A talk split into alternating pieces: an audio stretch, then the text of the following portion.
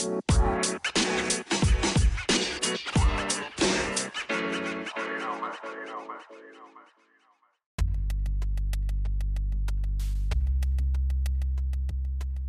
the last couple weeks, the West African nation of Niger has been in the news a lot.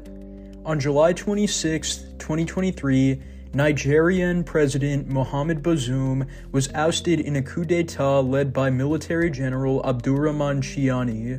Tchiani, a staunch supporter of Russia and opponent of the Western world, took issue with Bazoum's strong political ties to the United States and France, as well as the unsatisfactory security situation due to the presence of Islamic extremist groups such as Al Qaeda, ISIS, and Boko Haram.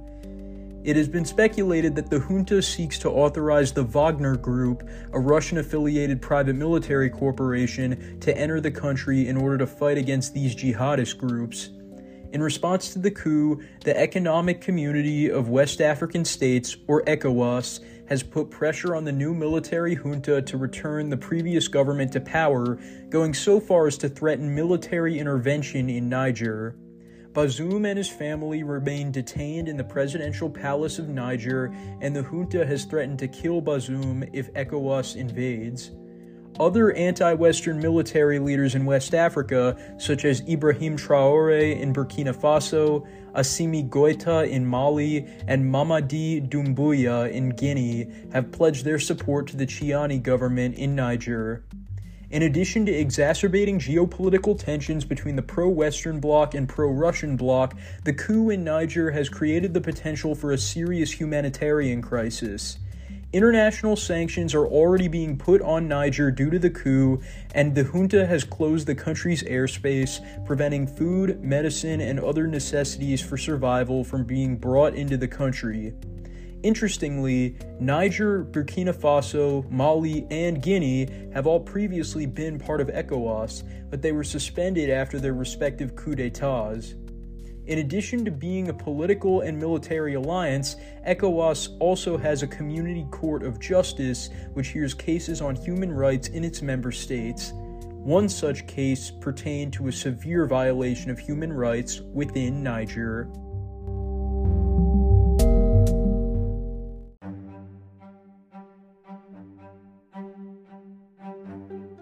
Contrary to popular belief, the practice of slavery is not a relic of history, but is instead alive and well today.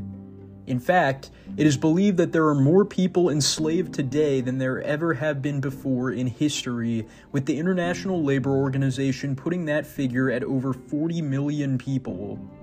For Americans, the term slavery harkens back to the days of African American chattel slavery in the antebellum South, but at least legally, slavery is thankfully banned in every country in the world.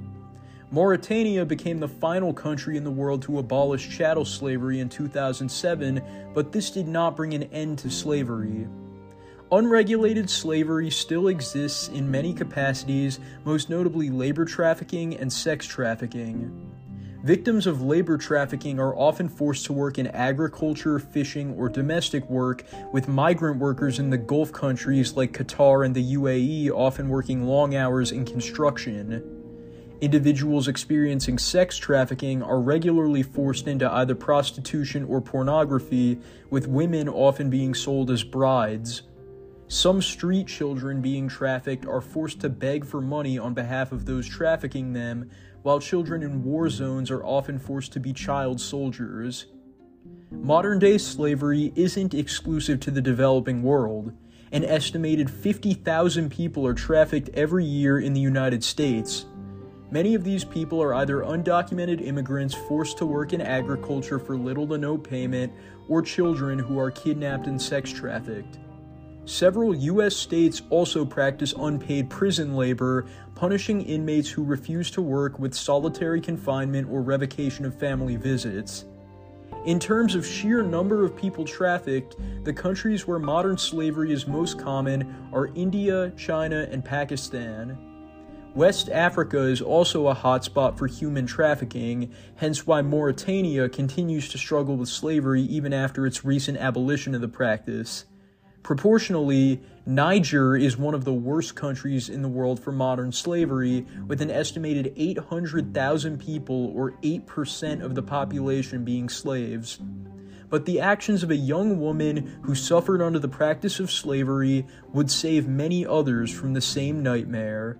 I'm going to tell you all about it right now on Historia Obscura.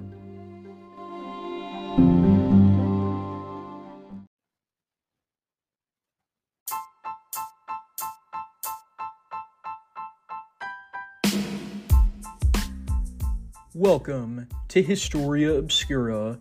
This is the 95th episode of this podcast, and I'm excited for you to listen to it. Special thank you to Patreon subscribers Barbara, Cameron Sherman, Scott Sherman, David Cahn, Lisa Chase, and Tom. If you want to receive a shout out in every episode, among other benefits, help support this podcast by going to patreon.com slash historia obscura and becoming a patron. One more thing. Make sure to stick around for a little to hear a message about the sponsor of this episode of Historia Obscura, Spotify for Podcasters. If you want to make your own podcast, you'll want to know everything about how to use Spotify for Podcasters.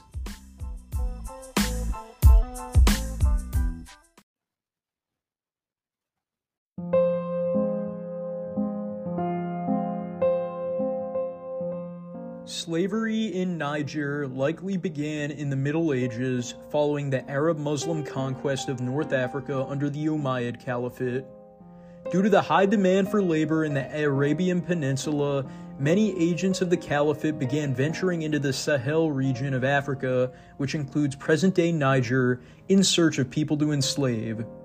Race was a major factor in these slave raids, with only individuals living in sub Saharan Africa being considered black as opposed to the lighter skinned peoples of North Africa. The Bornu Empire, which ruled over Niger, embraced the practice of slavery, carrying out its own slave raids on behalf of Bornu royalty and to trade with the Arab Caliphate. When France colonized much of West Africa, including Niger, in the early 20th century, French authorities proclaimed that slavery was to be outlawed in West Africa.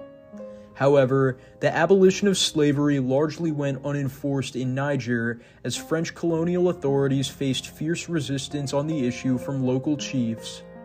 Consequently, slavery has continued in some capacity ever since, with the practice consisting of three primary forms in Niger. The first type is traditional chattel slavery, which has thankfully become extremely rare for legal reasons. The second type is a form of sharecropping where former slaves and their descendants are indefinitely required to surrender a portion of their crops and assets to their former owners and their descendants. The third type, and the one that matters the most for this episode, is called Wahaya. Wahaya, which is exclusively practiced by the Tuareg and Hausa ethnic groups, is the practice of selling young Tuareg girls to wealthy Hausa elites to serve as domestic servants and sex slaves. Girls forced into Wahaya are often referred to as fifth wives, as prior to Niger's 2003 criminalization of slavery, a man was allowed to take an enslaved concubine in addition to the four wives he can have according to Islamic law. Even after Niger made the practice illegal, it was well established that the Nigerian government didn't do enough to tackle the issue.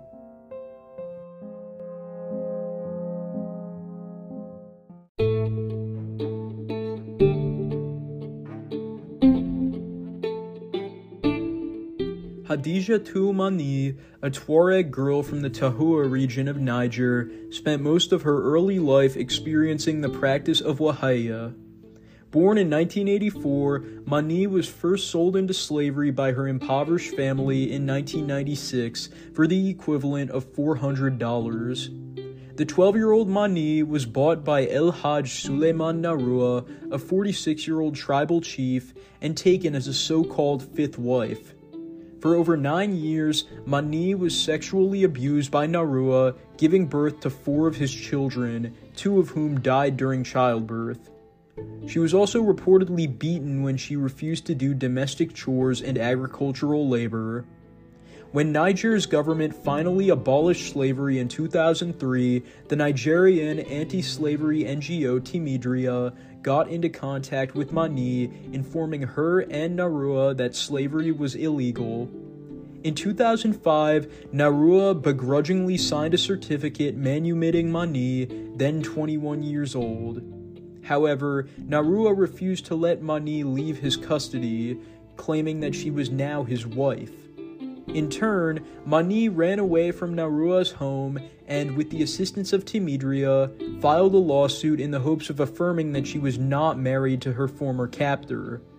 The Civil and Customary Law Tribunal of Konni delivered a judgment that Mani was indeed free from the marriage and therefore from Naroua's oversight, noting that there was never a formal religious ceremony marrying the two.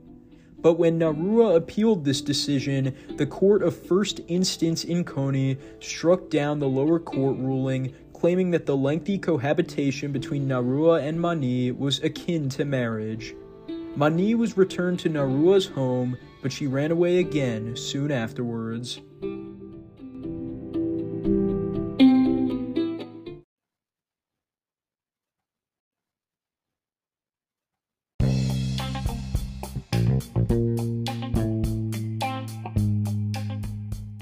After running away from her former captor, Hadijatu Mani married another man in 2007. Upon learning about this, El Haj Suleiman Naroua pressed criminal charges against Mani for bigamy, insisting that he was still married to her. Although men are allowed to have multiple wives in Niger, a woman taking multiple husbands is a criminal offense. Mani, her husband, and her brother, who had acted as a witness for the marriage, were all arrested and charged with bigamy. On May 2nd, 2007, all three were found guilty and sentenced to six months in prison with a fine equivalent to $100. While incarcerated, Mani filed a criminal complaint against Naroua for having enslaved her while simultaneously challenging her conviction for bigamy, claiming that she had never been married to Naroua. Of course, she also knew that her past experiences in the court system of Niger had not ended particularly well. Mani therefore decided to go one step further, filing a suit in the ECOWAS Community Court of Justice against the government of Niger, alleging that the country was in violation of the African Charter on Human and People's Rights by not doing enough to enforce anti slavery laws. When the case went to ECOWAS in December of 2007, the government of Niger argued that it was sufficiently enforcing anti slavery laws falsely claiming that slavery in the country was nearly non existent. Additionally, the Nigerian government claimed that ECOWAS didn't even have the jurisdiction to rule on the issue, which they believe should instead be resolved within the court system of Niger.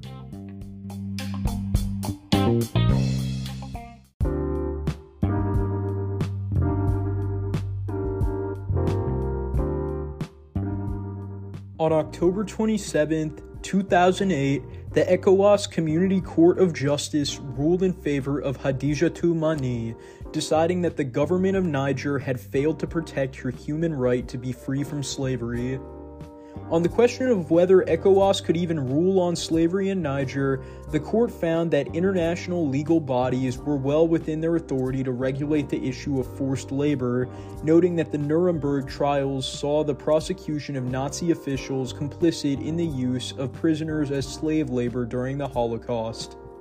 On whether or not the Nigerian government had devoted enough resources to fighting slavery, ECOWAS definitively rejected that claim, stating that, for an issue as grave as slavery, the burden of preventing it must be, quote, imposed on all the state's organs. The court awarded Mani the equivalent of over $21,000 in damages and legal costs, all of which were to be paid by the government of Niger. Mani became an international hero for the modern anti slavery movement. In 2009, she was awarded the U.S. Secretary of State's International Women of Courage Award and was named as one of the Time 100 most influential people in the world. Mani's story was featured in the 2010 documentary A Tale of Modern Slavery, produced by the Princeton, New Jersey based Films Media Group. Since her liberation, Mani has worked with Timidria, the anti slavery NGO that has saved her from slavery. She has personally been involved in numerous cases involving slavery, including one that resulted in a woman being freed and her captor being criminally convicted and sentenced to four years in prison. The ECOWAS decision in Mani versus Niger marked the first time that an international legal organization ruled on the issue of slavery in Africa.